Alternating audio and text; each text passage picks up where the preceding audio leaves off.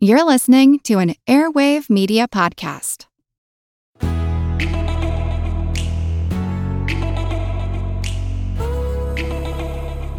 The future of work is going to end up being a lot more zigzaggy, even within industries, within organizations. This ladder up and to the right, it just doesn't exist anymore. So, how can you think about offering growth or opportunity to your team.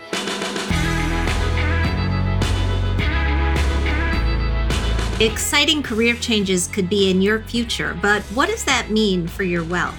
Visit planefe.com slash hermoney to schedule a free appointment with an advisor today. Get the expertise you need to help you dream more, demand more, and do more. Hey everyone, I'm Jean Chatzky. Thank you so much for joining me today on Her Money. You know, on this podcast, one of my very favorite things to do is to dive into the pathway toward building long term wealth.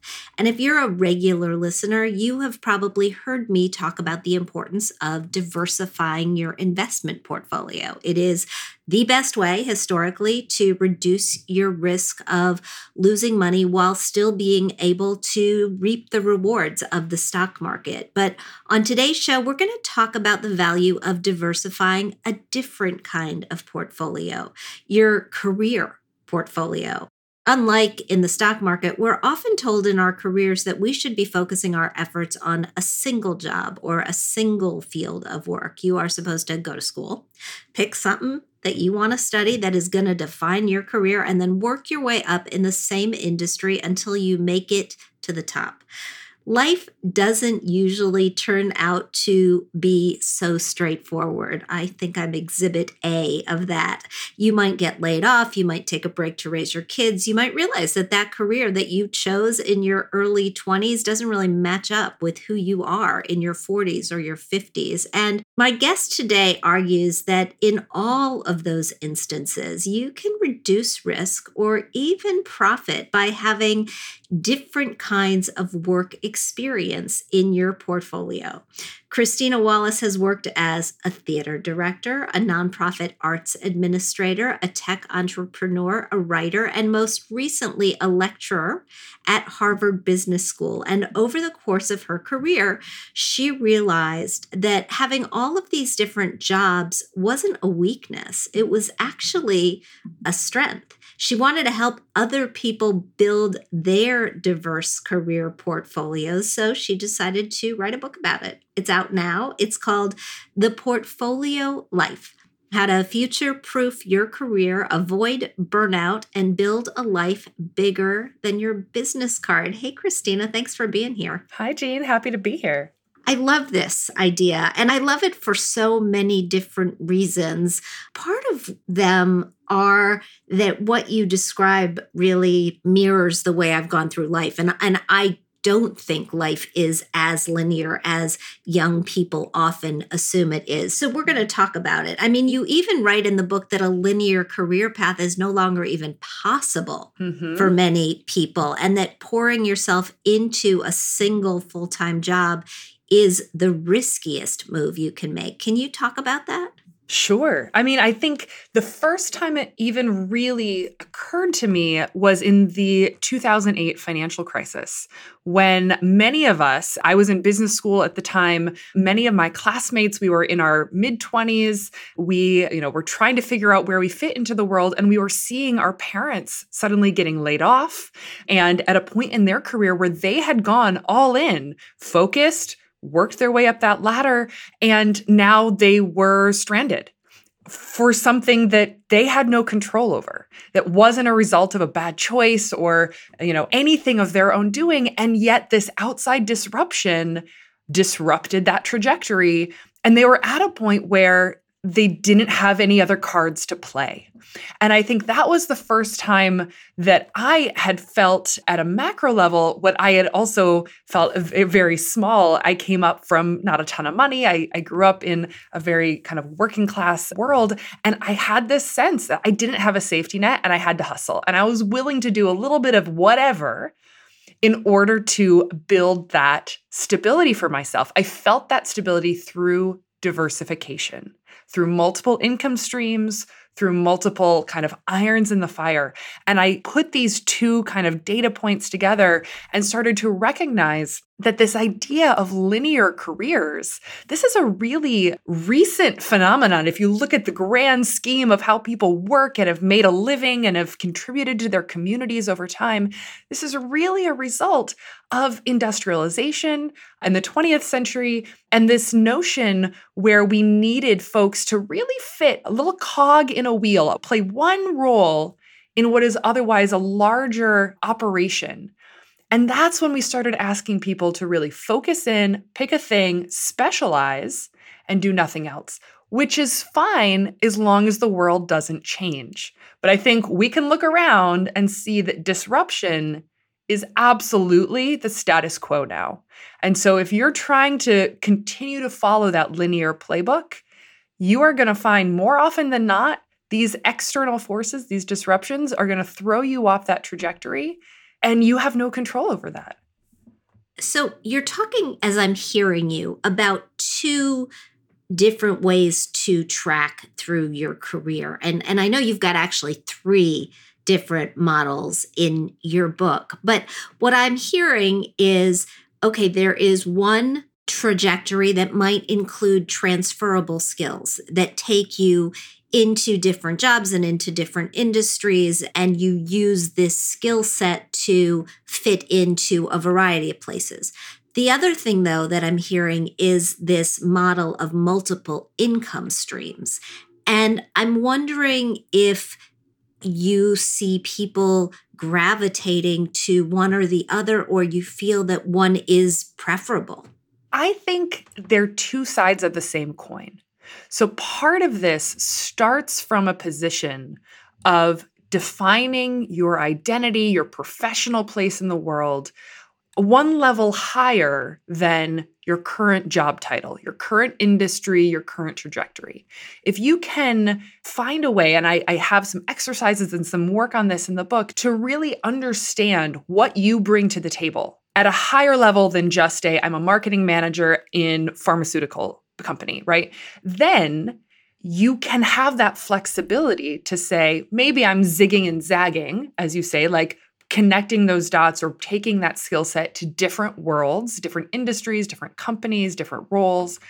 But it also opens the possibility of maybe I have side income from a small consulting practice. Maybe I have a business that it's unrelated to my day job, but I like doing it it brings me fulfillment and it's kind of nice to have a little bit of extra income on the side that I don't necessarily plan for, but it's a nice cushion there. And that if something were to happen to my main source of income, I actually, it now brings me some diversification, some stability. I can toggle up and toggle back the different sources and the different streams as necessary. It gives you that flexibility, it gives you that optionality. And it gives you an identity that's not tied to someone else's decision whether or not you get laid off today. When you try to define yourself one level up, so you're not a marketing manager at a pharmaceutical company, how do you do that? And what are the ingredients in your new definition? So I define myself as a human Venn diagram who's built a career at the intersection of business, technology, and the arts. And I came to that definition because I recognized that what I bring to the table in any team I'm on, any room I'm in, is number one, this expertise and these networks and this on the ground experience in these different industries. And number two, I bring the ability to connect the dots between them. It's that associative thinking, that diagonal work of like, I'm going to steal this, I'm going to copy and paste over here. And that orthogonal way of seeing the world and of solving problems is what I offer. And so part of me pulling up a level was to say, well, what do I bring to the room? What access can I offer? What insights do I bring? And how do I work? And finding a way to describe that. So it could be something like that, a human Venn diagram, a very mathematical approach given my math background. It could be something as simple as maybe you're a storyteller and you're a storyteller in a marketing context, you could be a storyteller in a sales role, you could be a storyteller in a nonprofit grant writing context, right? But that might be something that you say, whatever that thing is, I can find the narrative arc and I can win you over with that story. We had dinner on Saturday night with my friend Gwen and her relatively new boyfriend. It always feels weird to call a 60 year old guy a boyfriend, but relatively new boyfriend, Bernie. And he runs a chamber of commerce here outside Philadelphia. And he used to be in charge of a publication here in Philadelphia, Philadelphia Business Journal. And I said to him, How'd you do that? how did you make that switch? And he looked at me like that was kind of an odd question. But then he thought about it and he said, well, what I really do is just produce content. And so for this Chamber of Commerce now, I'm producing a lot of content. It's event content, a little bit more than it's written content, but it's all content. And that made sense to me. And so I guess that's sort of that one level of thinking that you're talking about. Could you walk us through those three different models of the portfolio life so that people who are listening maybe could find themselves? Sure. So the first model is called the Moonlighter model. And this is a world where you have a day job whether it is something you love or maybe it's just a good enough job. Maybe it brings you things that you really need, like health insurance and predictable hours. And then there's something else you do in your free time, nights, weekends. And this could be something that you monetize, something I commonly called a side hustle, but it doesn't have to be monetized or it doesn't have to be monetized at the beginning. This could be a serious hobby you have. It could be something that you want to learn more about. Maybe you're taking a coding boot camp or you're diving into the world of writing and you want to take your blogging to the next level and become a published author. Whatever that is, it's something that you're very serious about and you're dedicating time and resources to. And what's nice about the Moonlighter model is for some people, they stay in that model, that relationship for a long time. That might be how they go through their portfolio. The day job brings certain things, and the moonlighting investment of their time, their energy brings them other things like community or creativity or growth.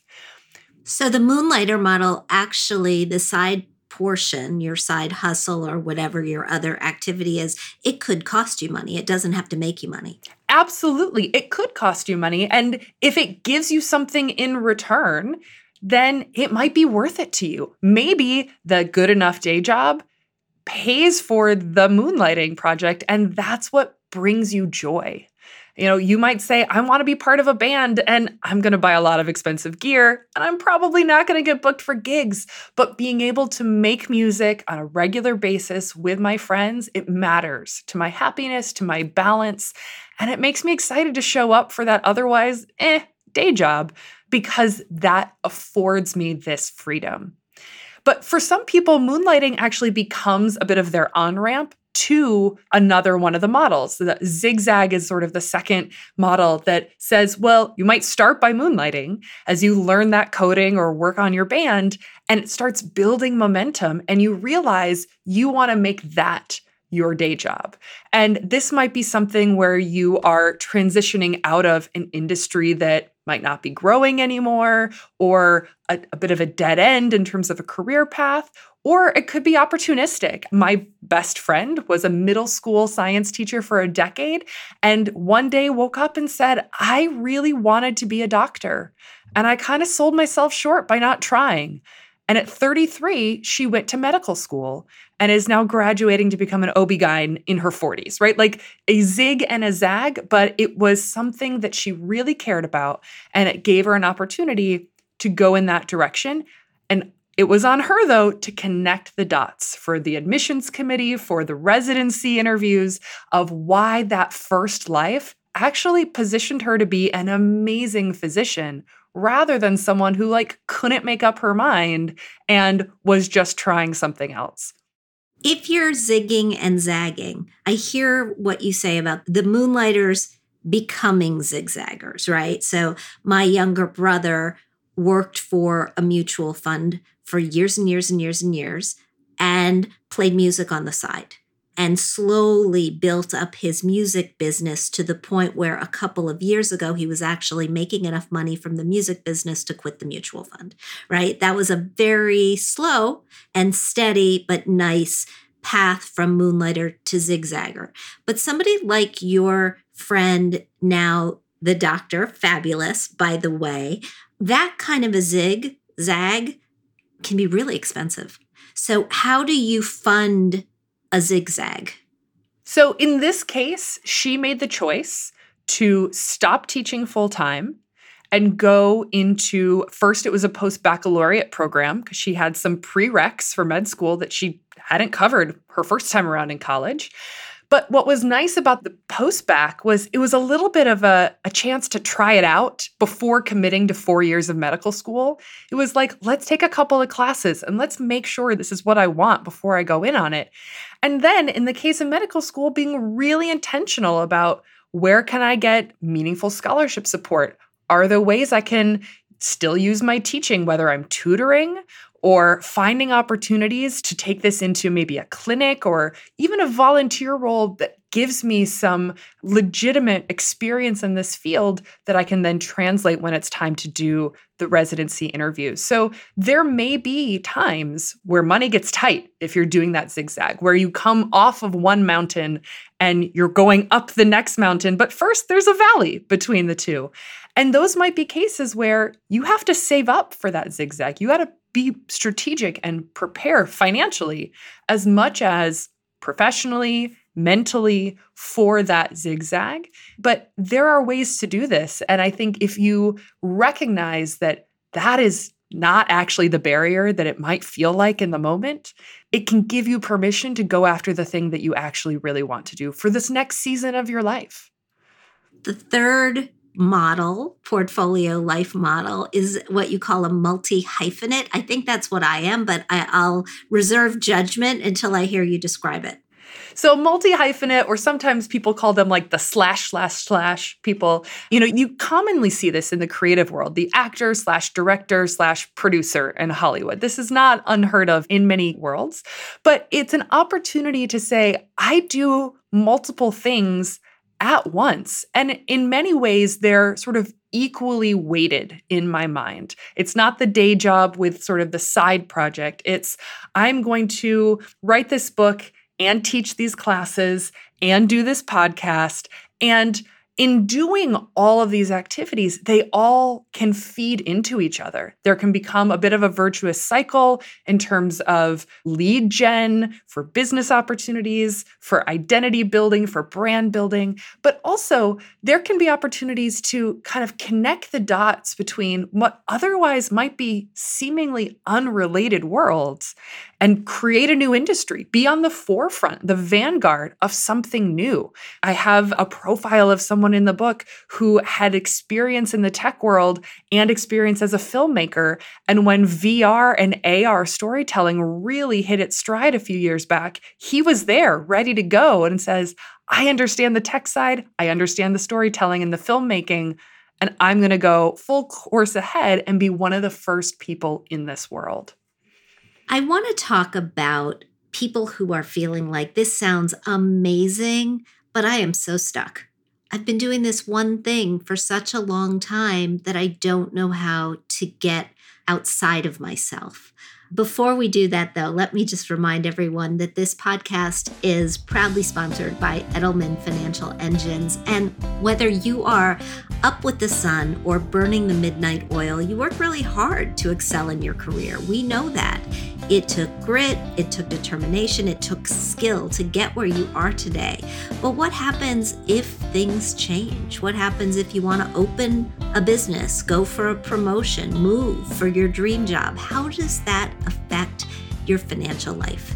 Visit planefe.com slash hermoney to schedule a free appointment with a financial advisor today. With an integrated approach to wealth management, you'll get the expertise you need to help build momentum with your finances and your career. I am talking with Christina Wallace, Harvard Business School lecturer and author of The Portfolio Life. So, for those people who think this sounds nice but can't see the first step, what do you say? So, there are two tactics that I love to give people when they're feeling in that moment of stuckness. That's usually when people show up on my door and say, I, I want that, and I don't know how to get started.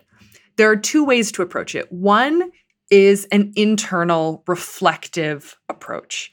And part of that is the work of going back and excavating all of the pieces of who you are, what you've loved, where you thrive that you might have carved off or put in a drawer or said, you know, now I'm trying to be serious and move forward in this thing. I'm going to take that stuff and say, thanks, but I don't need you anymore. This is your chance to bring it back.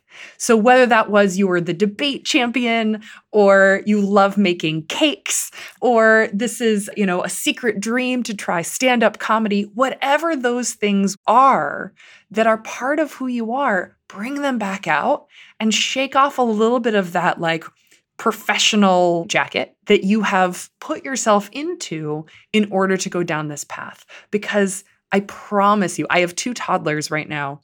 They are the most creative, interesting, crazy people. and they can't even like stick to a character long enough to complete three lines of dialogue in their play, let alone be one thing for a decade, right?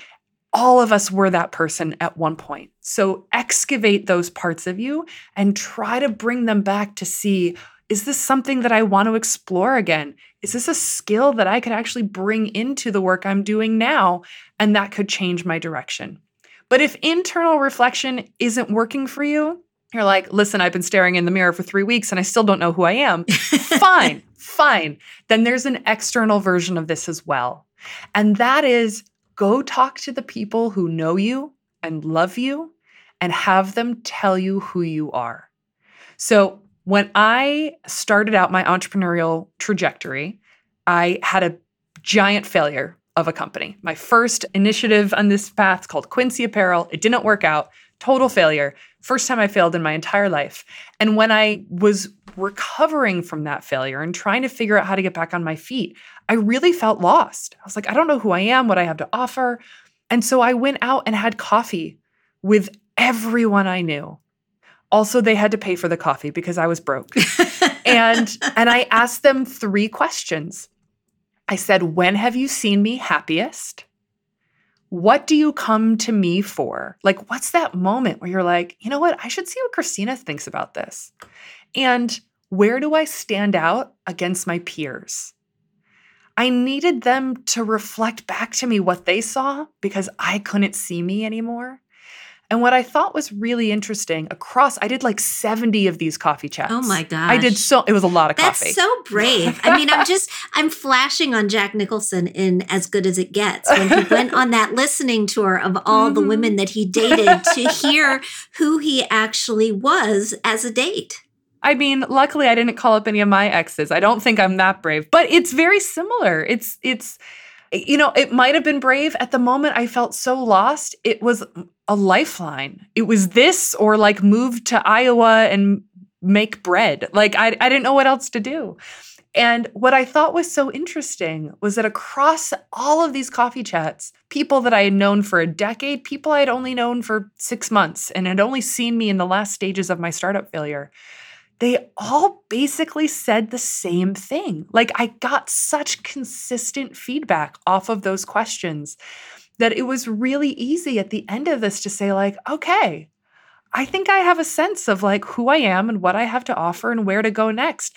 And then when it came time to actually ask for a job, I knew exactly what I was looking for and my network was able to show up for me and make that referral. So if you can't see yourself, it's totally fine and normal. Ask the people who love you to to show you who you are. Love that.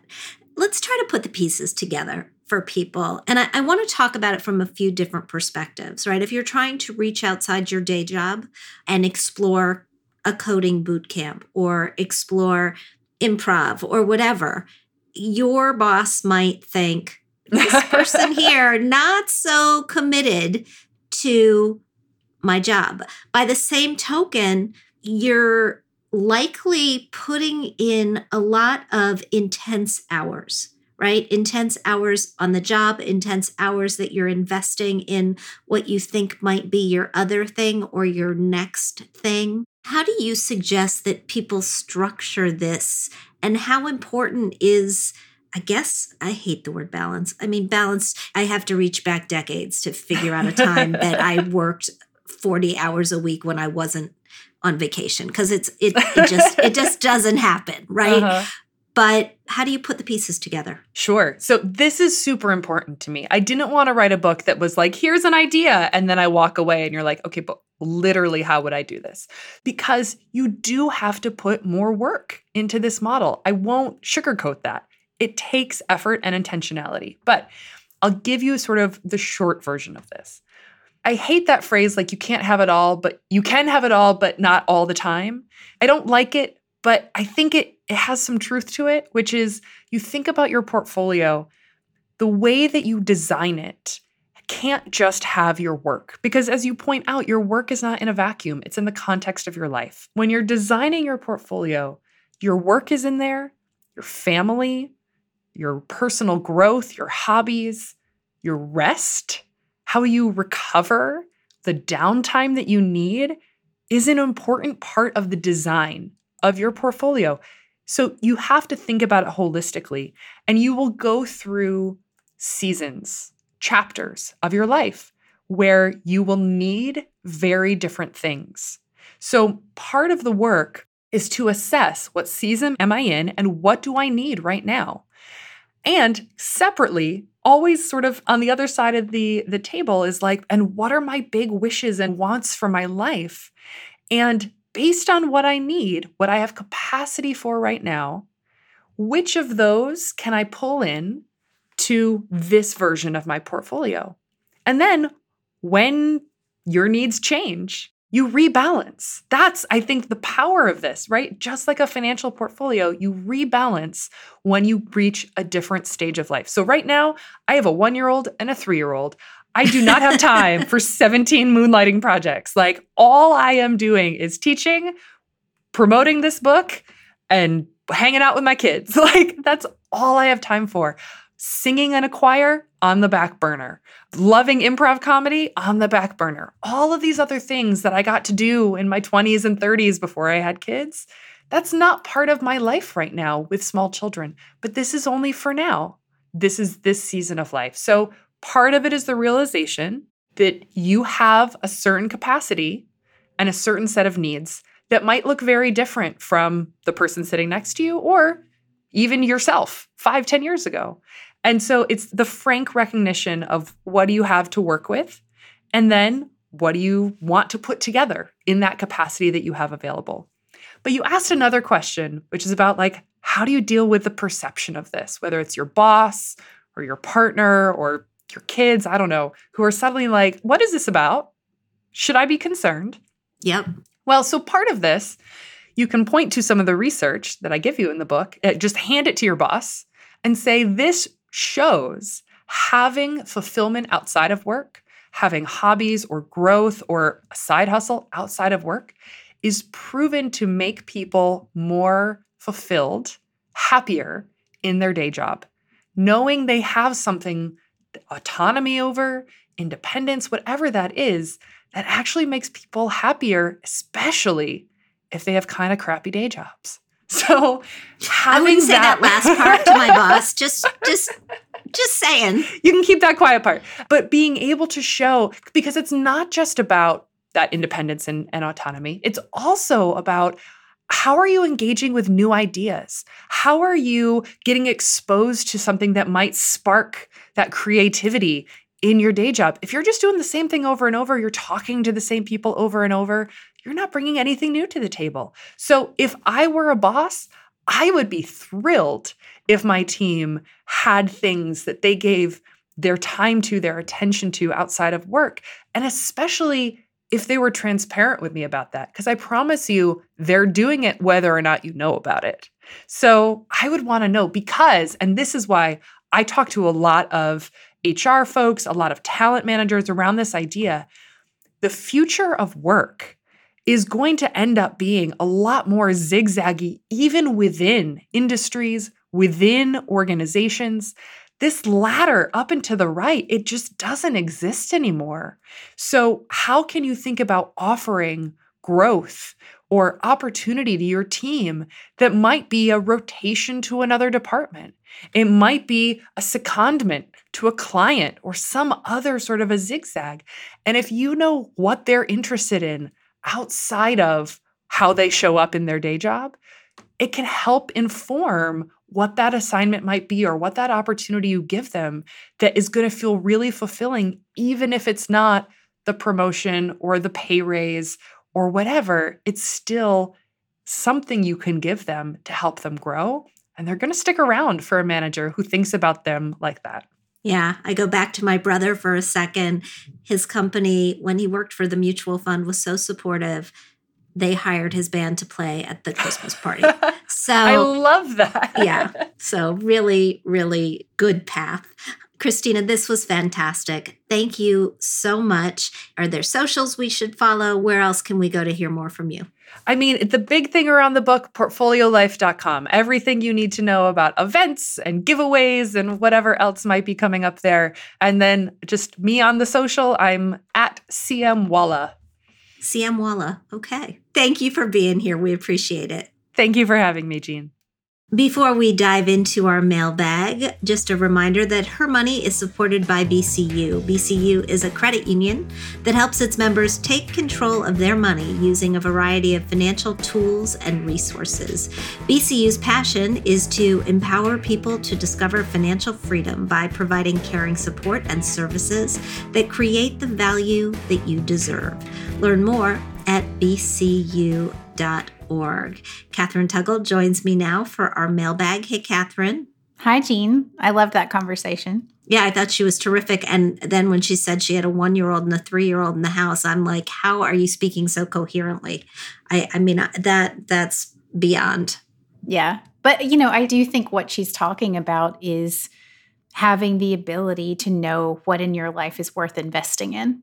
And I think nothing really distills that quite as much as children because right. they take so much of your time and energy. It like I've heard from so many moms, you just get this keen sense of like what is important in your life. And clearly she's found that. Absolutely. I also found that having children made me much more efficient. Hmm.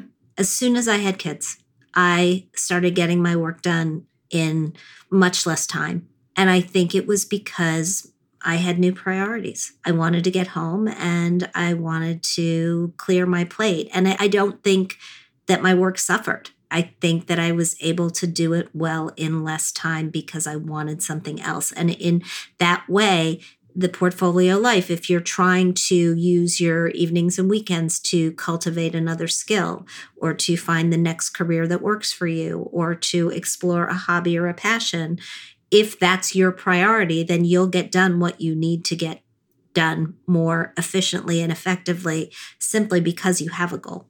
Right. I totally agree. I mean, I think the fewer hours that you have in the day, you learn to work quicker. You learn to cut out what's not working for you and focus on the most important things in your world. And they say, and it's a cliche, but it's a very true one if you have something that you need to get done, give it to a busy woman. My daughter said that she was sitting with her camp friends at one point and they were all commenting on the fact that they have moms who get shit done.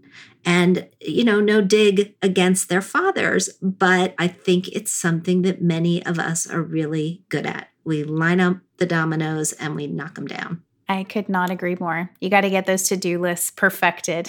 Yeah. And then at that point, it's like there's nothing you can't do. Exactly. Let's take some questions.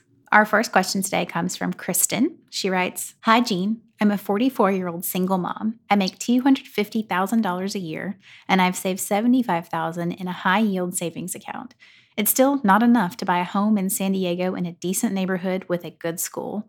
For example, $500,000 would only get me an 800 square foot condo with a $450 a month HOA in a 3 out of 10 school rated district. I'm lucky to rent a house in San Diego for 2700 a month, but it's a month-to-month lease, and the middle and high schools in this area are not good. I've worked so hard to secure us financially, so not being able to buy a house with a good school system is totally heartbreaking. Although I'd give anything to move to a cheaper place out of state, I can't due to custody. That means I have another 7.5 years in San Diego. I have zero tax write offs. I just feel so incredibly stuck and I'm not sure what to do next. I'd love some advice. Thank you so much. Oh boy, this is a tough one because of those custody issues and because I don't really know San Diego. I am wondering a couple of things. The first thing I'm wondering about is the outlying communities of San Diego and if there are any communities that do have better schools where you might be able to relocate under the terms of your custody agreement and make it work. And maybe in a rental if you don't want to own in those communities, but a community where you could find a good school for your children.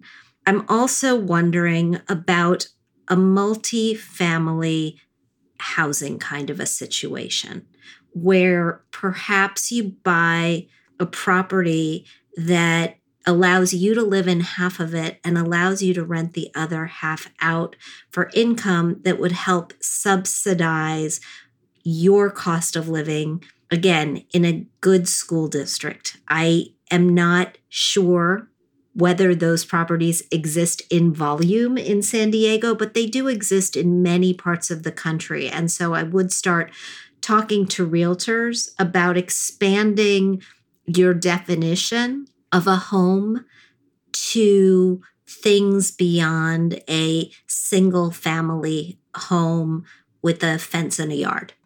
The last thing I might do, and you don't mention your ex here, but the last thing I would very likely do is to pick up the phone and call my lawyer and ask whether there is any sort of a workaround in terms of renegotiating your custody agreement. The point of a custody agreement is to provide for the well being of your child or your children.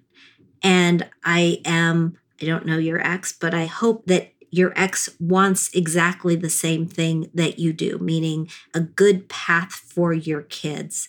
And perhaps there is at this point a little bit of maneuvering that can be done from within the confines of that custody agreement to renegotiate it.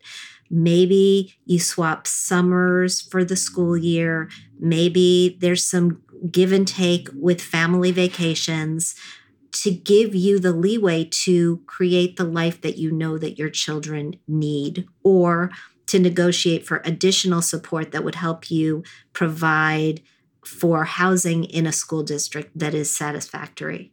I'd love to hear where you take this, Kristen, and how it goes from here. Yeah, that's great advice, Jean. And just looking at this at what a high earner she is, I also feel like with the right aggressive saving strategy, she could be only like a year away from buying a house, which is is really not that long of a wait.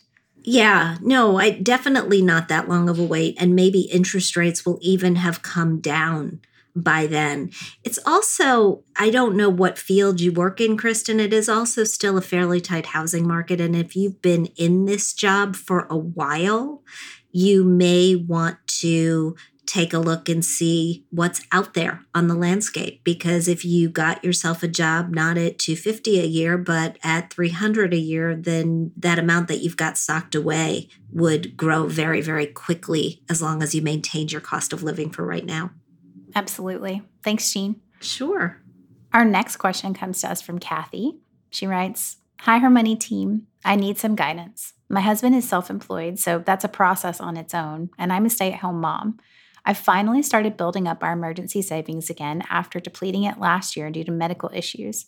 I'm also working to save for moving expenses, a vacation this summer, and for my son's college. My question is how to start saving for all of these things at once and what the distribution should be. It's all new to me, which is probably why it's feeling overwhelming to figure it out. I haven't been used to saving at all. I would love your ideas on how to separate and save for each one at the same time. Thank you so much. This is a great question, and it plays into this whole idea of what behavioral finance experts call mental accounting, which is that when you have different pots of money assigned to different goals, you are more likely to stay on track with your savings process for all of them. So here's how I would approach this. The first thing I would do is to figure out what you can save in general, to look at how much money is spilling off that you can devote to overall savings. Then I would look at these various goals that you have and the priorities of those goals. Your son's college, how quickly is that approaching? How much have you saved? How much of college do you intend to try to pay for? The vacation this summer, what's it likely to cost? Where are you going? Have you already made reservations and put your eyes on plane flights? And again, what is that ticket likely to be? And moving expenses, when is that going to hit? And again, how much is that likely to cost you? Once you have the priorities, it'll be easier to divide up the pie.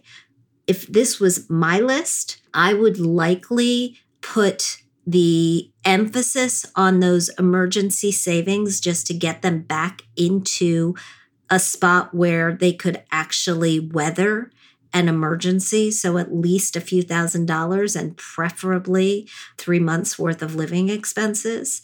I would turn to college and make sure that money is flowing into a 529 college savings account.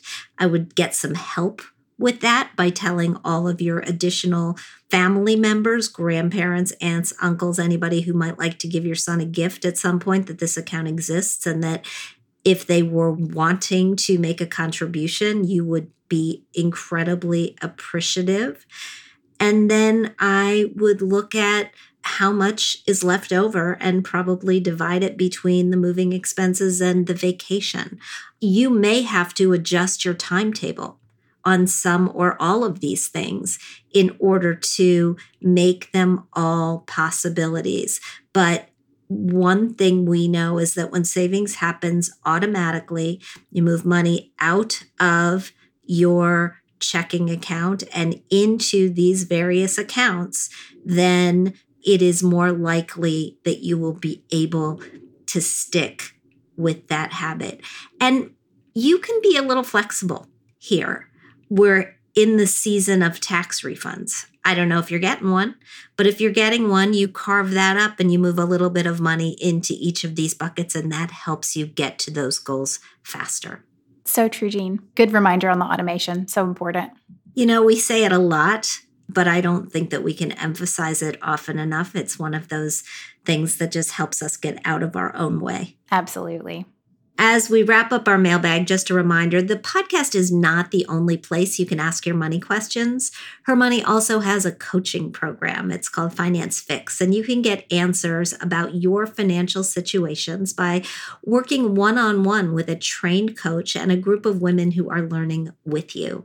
It's an eight week online course where we cover budgeting, paying off debt, building good money habits, and so much more. And we are rolling out some new classes specifically for the younger women in your lives. Think about those women who are just coming out of college and trying to make their salaries go as far as possible, as well as for couples and for people on the West Coast who don't like to sign on to our classes, which typically go off at 8 o'clock Eastern Time. You can learn more about all of these at financefixx.com. And we spell fix with two X's. Hey there, listeners. It's Nimah Gobir.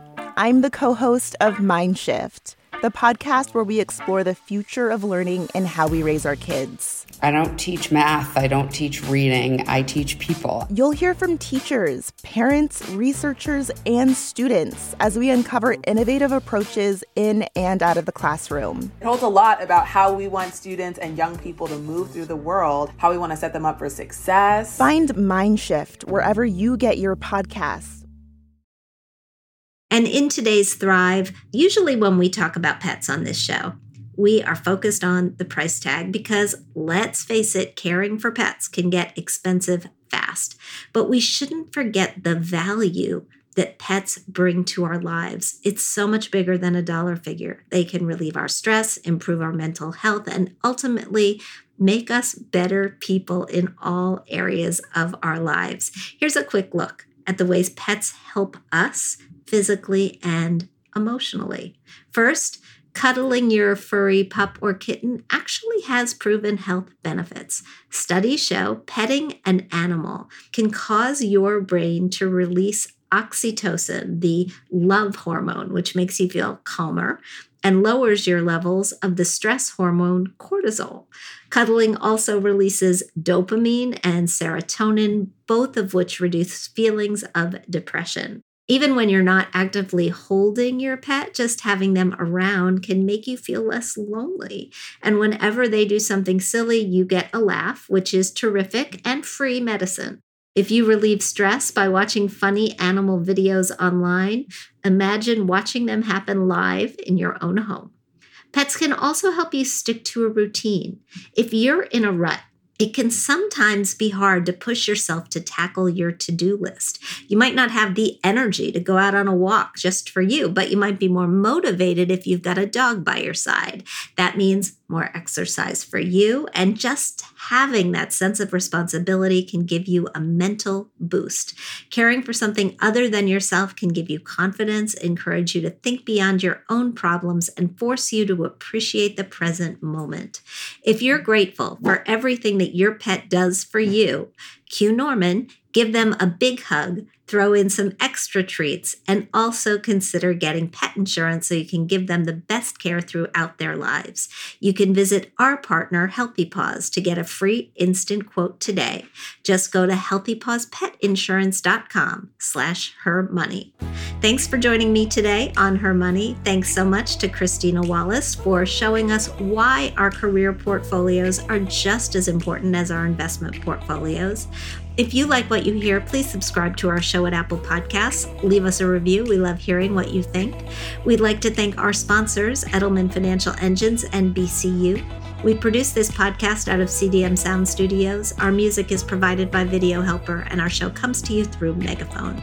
Thanks for joining us, and we'll talk soon.